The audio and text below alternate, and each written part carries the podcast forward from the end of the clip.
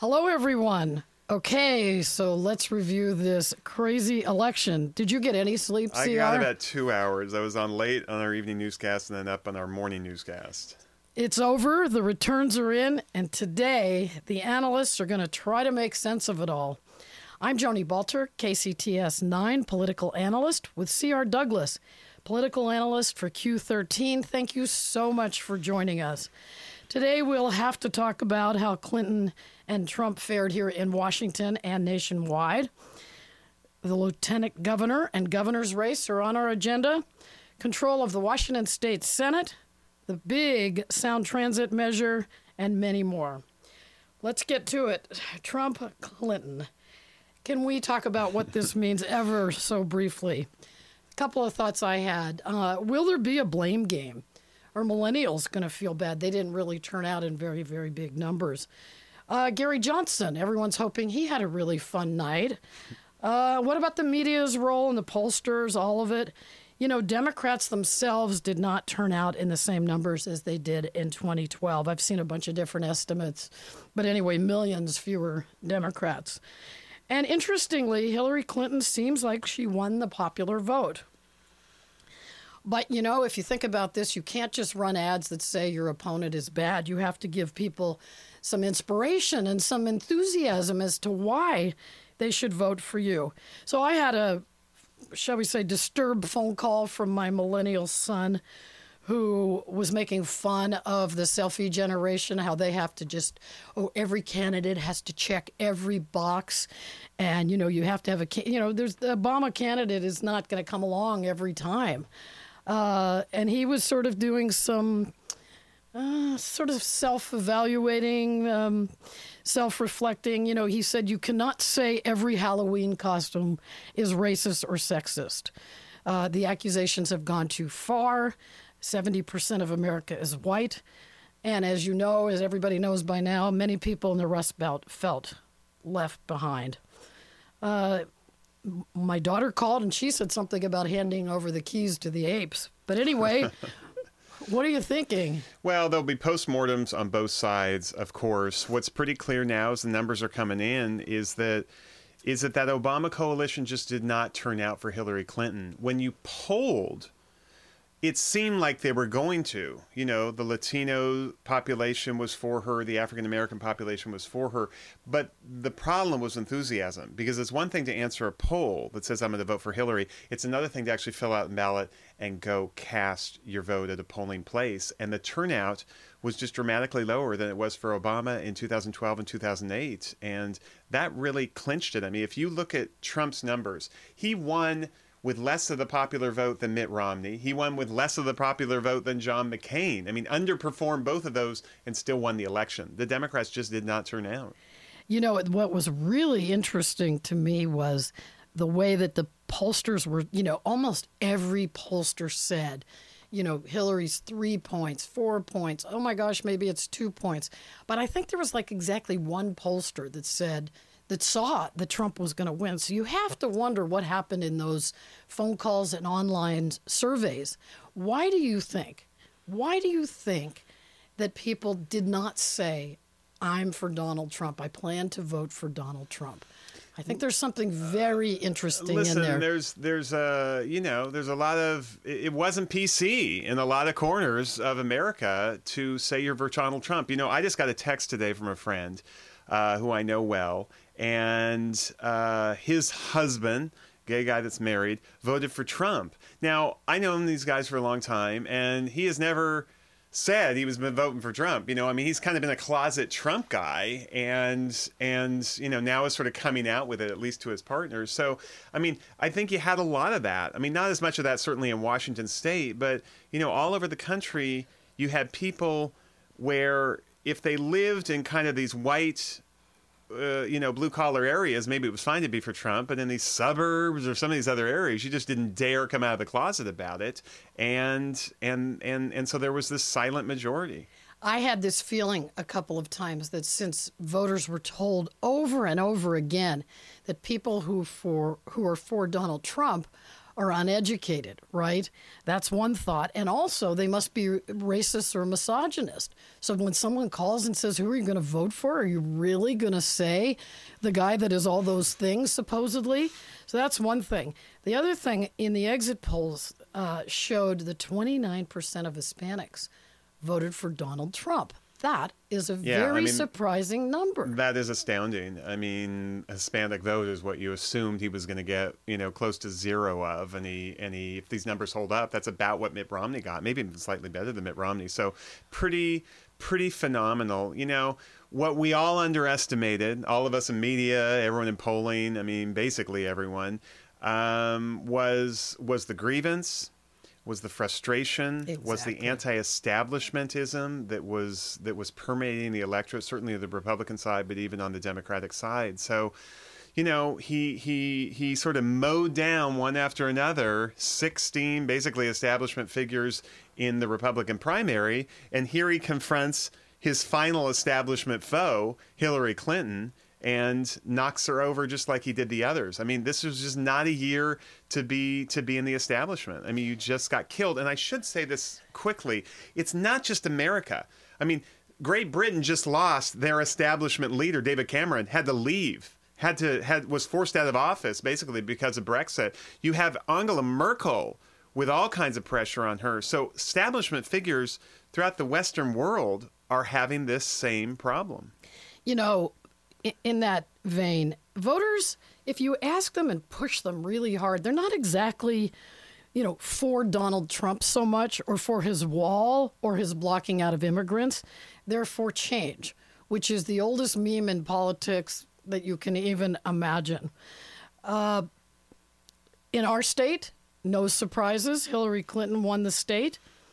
Uh, we could do if we could do visuals on this podcast, and we really do need to go visual here. Uh, you'd see that she beat Trump handily, what they call the Puget Sound J, the counties that start up north at the Canadian border and then wrap around like a J around Puget Sound. Uh, in that same area, Jay Inslee uh, beat Bill Bryant, the Puget Sound J. Yeah, I mean, when you look at Washington's results, it was very status quo. I mean, all the statewide elected incumbents, uh, uh, statewide elected officials got reelected.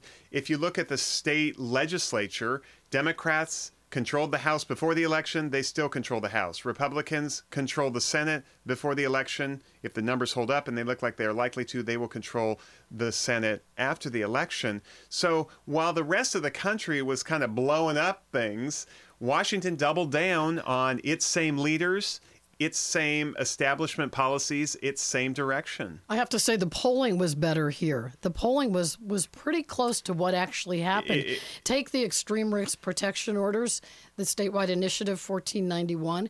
The Washington poll, crosscut uh, KCTS 9 poll, said that would win by 70%. 71%. Yeah, God, exactly. I don't know if you can be any Yeah, closer. yeah. I think the polling was better here. It was much better. Yeah. Um, and in fact, it actually underrepresented Hillary's support. You know, I was one of these, and we talked about it a few weeks ago, that thought that Hillary would actually do worse in the state than past Democratic nominees um, because of just the frustration, lack of enthusiasm for her, but also because we were such a Bernie Sanders state. I mean, he won the caucuses. There was all kinds of energy, way more than for her. And I just thought that that would show up in Jill Stein and Gary Johnson. It did a little bit, but that Hillary's at 56% of the vote, almost 57% of the vote in Washington is basically where Obama was. I didn't call that. So our polling. you call everything. You do such a good job. So our polling No got all the race outcomes right, but but interestingly, unlike the rest of the country, uh, the recent polls underestimated Hillary's support. Yeah, so she currently, and you know, we count ballots forever around here, so it could change a little bit, but she's currently 19 percentage points ahead, uh, a difference of about 300,000 votes. Uh, in the governor's race, I think the polling, except for the Washington poll there, was pretty pretty accurate. 13 points split at the moment, and a 241,000 vote difference. Uh, Gary Johnson, just to go back to that, did have an impact uh, four points, and Jill Stein, 1.3%, and the numbers that I looked at. You know, interestingly, when we talk about a status quo election within Washington, it really means that voters gave incumbents and the folks in power the benefit of the doubt which is exactly what they didn't give, you know, the true. establishment nationwide. And in the governor's race, uh, you see that, you know, big time. There were a lot of questions about the governor's handling of early release of prisoners of Western state. Has he done enough for homelessness? Has he tackled traffic enough? I mean, you know, there were a lot of sort of nipping at his heels and around the edges by Bill Bryant, but but voters gave him the benefit of the doubt. And there, that really is descriptive there, the nipping, because it really was just like these these shots that never seemed to really land. Uh, you know, to become a Republican governor of this increasingly Democratic state, you have to be notable, amazing. You have to have done something. So plenty of people may have been, well, Jay isn't Inslee isn't like the world's greatest governor, but that doesn't necessarily get you up and over the mountain to Bill Bryant. I mean, on his resume, port commissioner. That doesn't necessarily, you know, scream out replace the existing governor. and I want to get to one other point here. You know, in those ads and in those debates, I, and maybe it was just me, but Bill Bryant seemed sort of angry, and it didn't really match the mood of voters here. They're optimistic. Jay Inslee is just bubbling with optimism and enthusiasm for the Washington economy. Yeah, I mean, people just didn't want change when it comes to the governor's office. Um, the economy's good, unemployment's down, uh, all the rest. You know, it's funny you talk about port commissioner because you you certainly will remember this. You know, when Paul Schell was running. There's a port commissioner. Yeah, he was running for, for, for mayor of Seattle. When was it? Back in I don't know, late '90s. Late '90s, something like that. And I remember thinking, who does he think he is? He's only a port commissioner. Like he thinks he can actually run for the city of Seattle. I mean, hardly anyone had known him. Listen, he was sort of an establishment elite, if you will, ran in those circles. But it was thought of at the time as like, you know, you got to be on the city council or the county council. I mean, you can't just run for mayor from Port Commission and then, you know, uh, he made it. But it, it but he only lasted one term. Only lasted one term, but it it it it just it reminded me of of of what we were thinking back then, which is you know it's not really a launching pad even for mayor, and here Bill Bryant tried to use it as a launching pad for governor. I mean, the biggest problem with Bill Bryant's candidacy, I think you're right, his tone wasn't optimistic enough, but it's hard when you're arguing for change to be optimistic, but he just wasn't known. It was the Bill Who factor you know and and and that's you need because to spend, he came from the port commission. It's that because he so came to the port commission. And if you look at all these past governors they've been they've been attorney generals or county executives or members of congress. It's just it just was a it was a reach too far for him. One thing i want to say about the governor's race before we move on is uh, uh, there's a way in which bill bryant did win a point or two here on homelessness. You know he brought that up I thought that was his best day, maybe in the whole campaign. and and and it's it's it did touch a nerve. I think Inslee has to respond to this, even though obviously Bryant didn't win. I think he sort of won on this point. You know, you have more and more mayors, including the mayor of Seattle, saying. Inslee, we need more help from the state. You know, typically this is a local response. They've been cities saying and that counties. for, for at least And a I- year since Mayor Ed Murray declared the homelessness emergency and I think along one, with this one thing this candidacy did is, and this campaign did, is it, it, it, pushed that up to the, you know, close to the top of the list. I think he's going to have to respond to that. I actually interviewed Inslee this morning on, on, on Channel 13. Was and he I asked him smiling that. like he normally is? I asked, well, it was by phone, but he uh, sounded pretty happy. sound it? It sounded but, it. But, it, you know, it wasn't on-air interview. But I asked about the homelessness issue and whether he has to deal with it. And he clearly answers that, that yes, he realizes it's something the state needs to step up more to. So moving along to Lieutenant Governor, uh, we have uh, another Democrat statewide, uh, Cyrus Habib, winning, and he has been talking about sort of a different kind of role for a lieutenant governor.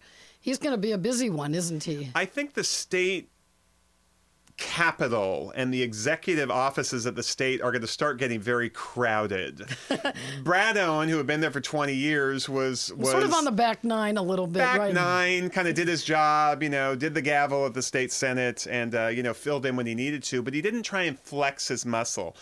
Cyrus Habib is going to be a different kind of lieutenant governor. You know, I did a debate with with he and his uh, opponent, and and we talked about this idea that he would actually, you know, in effect, veto, not sign legislation, especially budgets passed by the Senate, that didn't fulfill the McCleary mandate that he thought we were unconstitutional, and he is the presiding officer of the Senate and has that has that power. So if he starts, you know, doing power plays like that, and not transferring legislation off to the governor, which is what his signature does, and he stops it there, you're going to get a lot of kind of bumping into each other between Inslee, Habib, Republicans. It's going to get crowded down there. Well, so yeah, so you might say he got out in front of his skis discussing this during the campaign, but I don't think it's anything that's sort of uh, filtered down to voters. They don't know that he actually said this, and they don't know that that's actually a new role for a lieutenant governor, and that the current governor may have to call him up one day and say, "Hmm, guess what? I'm the governor. This is how this works." I think you're right. I think voter, I think voters are in for a surprise because I don't I don't think you know I brought it up in our debates and it, it came up a little bit, but yeah, I don't I don't think that mostly translated out to the public. You know, he's you got to give him credit. This guy has had such a such a interesting and in many ways hardship past. Very interesting. He's you know, blind from cancer survivor, right. so he he lost both eyes to cancer early. Um, Iranian American, you Yes. know. With a name like Cyrus Habib, I mean, let's just be frank. That's not easy to run a statewide office with that name. and Yes, when you have a D after the end of it, it does seem to work. However, But, right? but but you got to give him credit. He will be the highest ranking Iranian American uh, in the country, and so um, you know it's it's it'll be interesting to watch him go forward. So you and I have talked many a time about the Secretary of State's race, which is not a race you often talk about, but this one was fascinating. Uh, Republican Kim Wyman appears to to have won. Uh, she she did pretty well statewide, even after her sort of last minute troubles there on the front page of uh, the New York Times and the Seattle Times. A lot of rookie missteps. You know, first of all, last spring, um, she missed some campaign deadlines to submit treasurer's reports. You know, things that some campaigns do, rookie mistake. But the Secretary of State who runs elections and she's missing deadlines for, for treasurer's reports to the PDC, I mean, just pretty inexcusable.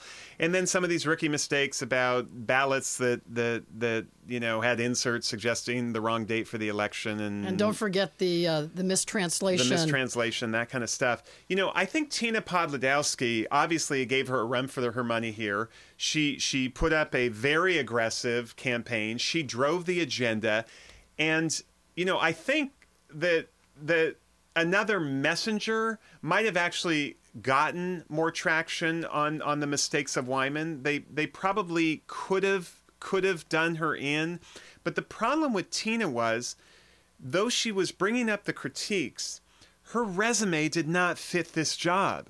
Her That- resume had no elections administration experience. So I think people would have been willing to go for change in that office, but not from someone that's never done the job before. It was a hard leap to go from city council and Microsoft and say that equals the experience of someone like Kim Wyman, who has actually run elections before.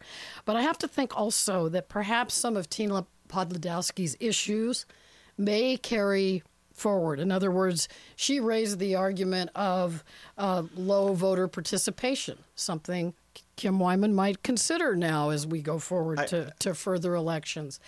What think about that's a the great- what about the stamp? I mean, you know, I never really thought about the stamp postage free until ballots. I think they are coming. You know, as I said in the governor's race, where you know candidates can lose, but issues can sort of win. I think I think the homelessness issue that Bill Bryant brought up, I think I think gets wins and gets some movement. I think Tina brought up some issues that will get movement. I mean, she really forced uh, Kim to actually agree with some of these things, like automatic voter registration, same day registration, um, you know, all that kind of stuff. So I think you'll see some of Tina's agenda actually be implemented by Kim Wyman. Sound transit, boy, this is another huge one. I Oh mean, my gosh. You and I thought this was going to be closer. I thought they would probably squeak out a win. I think they thought it was going to be closer because be they were starting to act really nervous you and know, jittery. there was a, there was kind of some late trembling in that in that campaign, um, but it wins. It wins, not even close. What the votes at eight or nine percent right now. Um, what do you make of it? Well, what I make of this is uh, I read a story, I forget where I read it, but it was this morning that what was winning on the ballot while everyone was trying to come up with their big theme of what was winning on the ballot, Mass transit was winning on the ballot in Seattle and Los Angeles. And these are two places, come on, when you go to these places, what do you complain about when you get there? The traffic. And so in both places, these measures are very, very expensive. Ours is 54 billion, as you know. Theirs was was way more than that. And but the voters want it, and they they they know it's expensive, and they they know they have to pay for it, and they seem to want it anyway. The only county where this was not passing, as you know, this is a three county measure: uh, King, Pierce, and Snohomish. The only county where it wasn't passing today, and we do count the ballots, so we'll see if it changes, uh, was Pierce County. Yeah. And they'll get light rail. You're right. It goes to Tacoma. You know, interesting. I look back at the at the other two votes for light rail in 2008, I believe it was for Sound Transit 2, and 1996 for Sound Transit 1. Both times, the opponents brought up this claim that it's not going to reduce congestion, and both times, the the the campaigns admitted as much. You know, and and they said, hey, you can't eliminate congestion completely. What you provide is an alternative. So that came up again this time, and it's interesting that voters basically get that or seem to be all right with that, you know, because it's such a compelling soundbite that hey, this isn't going to reduce congestion. You think that that would sway more voters, but they like this idea of an alternative. Well, that an, an alternative, but I, I was hosting a civic cocktail recently about this, and I asked the audience, and I don't remember if I used the word congestion or traffic, but I asked the audience, raise your hand if you think this will improve, in other words, part of your day, that part where you're sitting in traffic or congestion, whatever word you want to use. And most of the audience raised their hand. So even though they officially said this will not reduce congestion, there's this sense, oh, come on. They're still If voting for it. They're still voting for it. So how could it, you know, sort of like how could it not make something better? Yeah.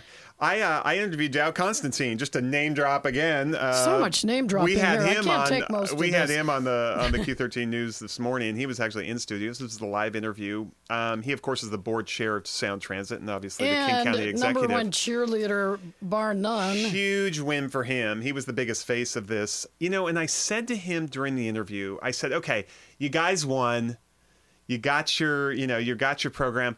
Can't you do this quicker?" You know, this 25 year timeline, this 30 year timeline is just brutal. I just can't basic- wait for that train that long. I'll he be standing basically there said, forever. We will. We will do it earlier. And it dawned on me aha, I get what's going on here.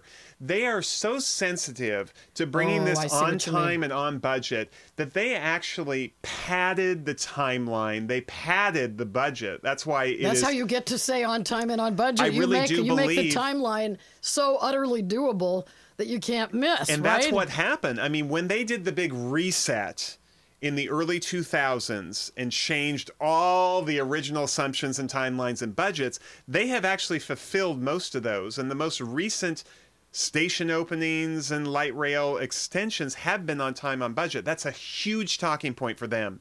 So they can now, by having such a long timeline, bring it back a year or two or three and start opening stations sooner. And that's going to get them a lot of kudos. Yeah, they you know they did a good job. They were they were relentless about this in their advertising. They they had more money than anybody eh, the other side certainly. So it was just that was just fascinating. Okay, the seventh congressional district. We were all watching this so much. Of course, Pramila Jayapal, Brady Walkinshaw. Jayapal walks away with it, not even close. Um, the only competitive congressional race in the state, really because of gerrymandering. And it's only competitive here because we have a top two. And so you had two Democrats running for it.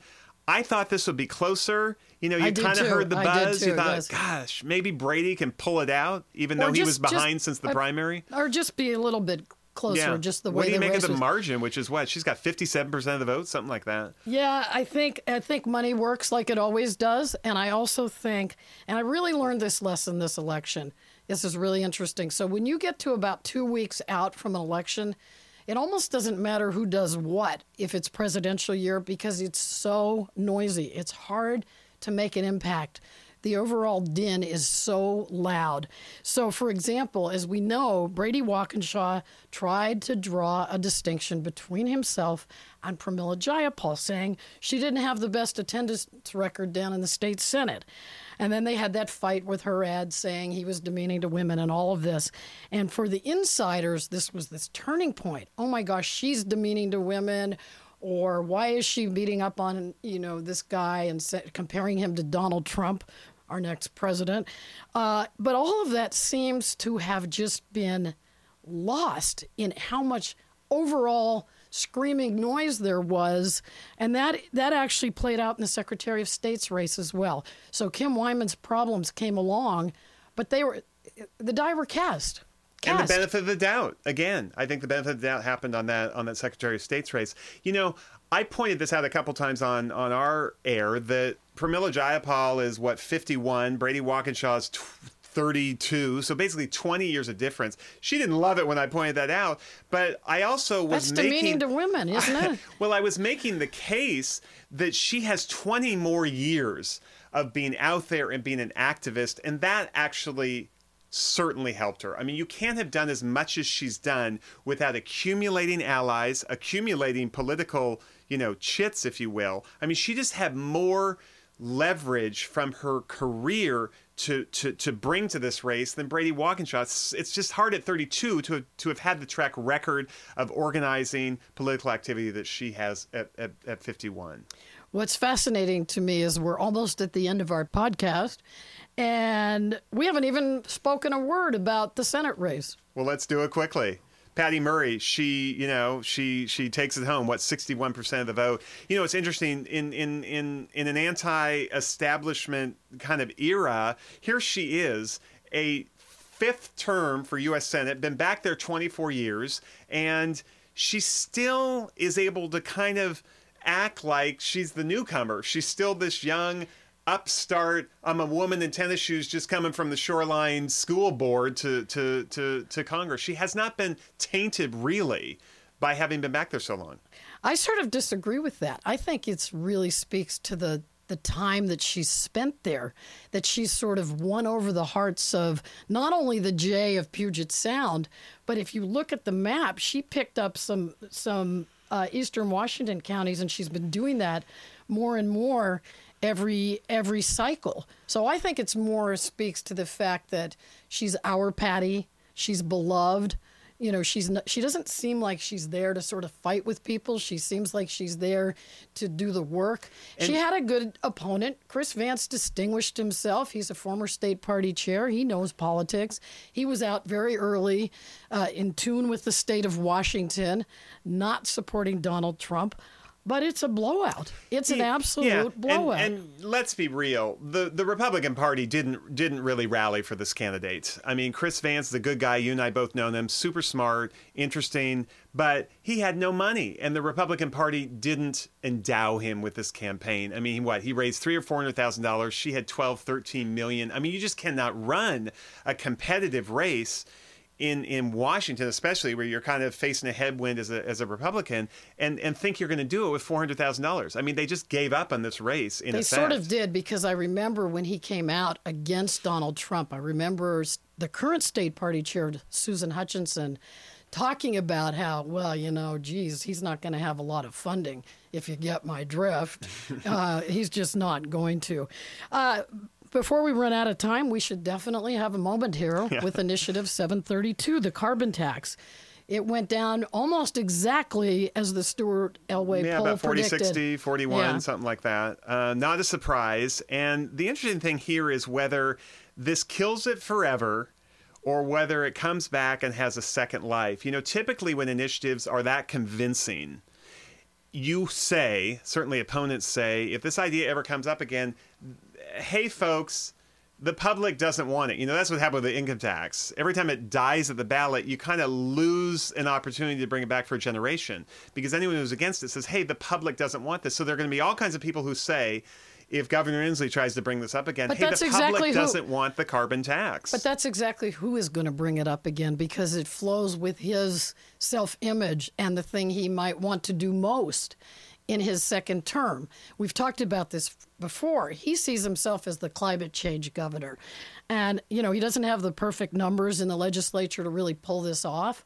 But if he makes it appealing to all the groups who opposed it, he does, in fact, probably I'm thinking have a chance to bring it, either do it legislatively, Yeah. which is and, tough. And to shamelessly name drop one more time, I did ask Inslee uh, this morning when we were is when we were interviewing him on TV. I, well, I asked him about the carbon initiative. I mean, eh, he he. I actually didn't ask him directly about it, but he brought it up. See what I and mean? he See talked about I his mean? second Identity, term being about climate change and being about carbon. So I think he sees you know, this is clearly what he wants his legacy to be. He didn't like this initiative the way it was written, but Right, he he does want a carbon tax of some type. So, and there was at the last minute some Republican support for this. You know, Slade Gorton came on board, Rob McKenna came on board, you know, Joe Fain came on board, a Republican state senator. So there's because an they know what we're saying. They know that there'll be another one that they don't like as much. Right, but but we'll see if he can cobble together some kind of coalition for a carbon tax because after all, the state has actually passed carbon limit milestones and targets. So the state has targets they need to meet. So they've got to do something to actually meet those targets. So, hey, we are out of time. Thanks for listening to The Analysts. I'm Joni Balter. He is C.R. Douglas, and we are The Analysts. For more election stories, please visit us at kcts9.org. To hear more podcasts from KCTS 9 Digital Studios, visit kcts9.org/podcasts.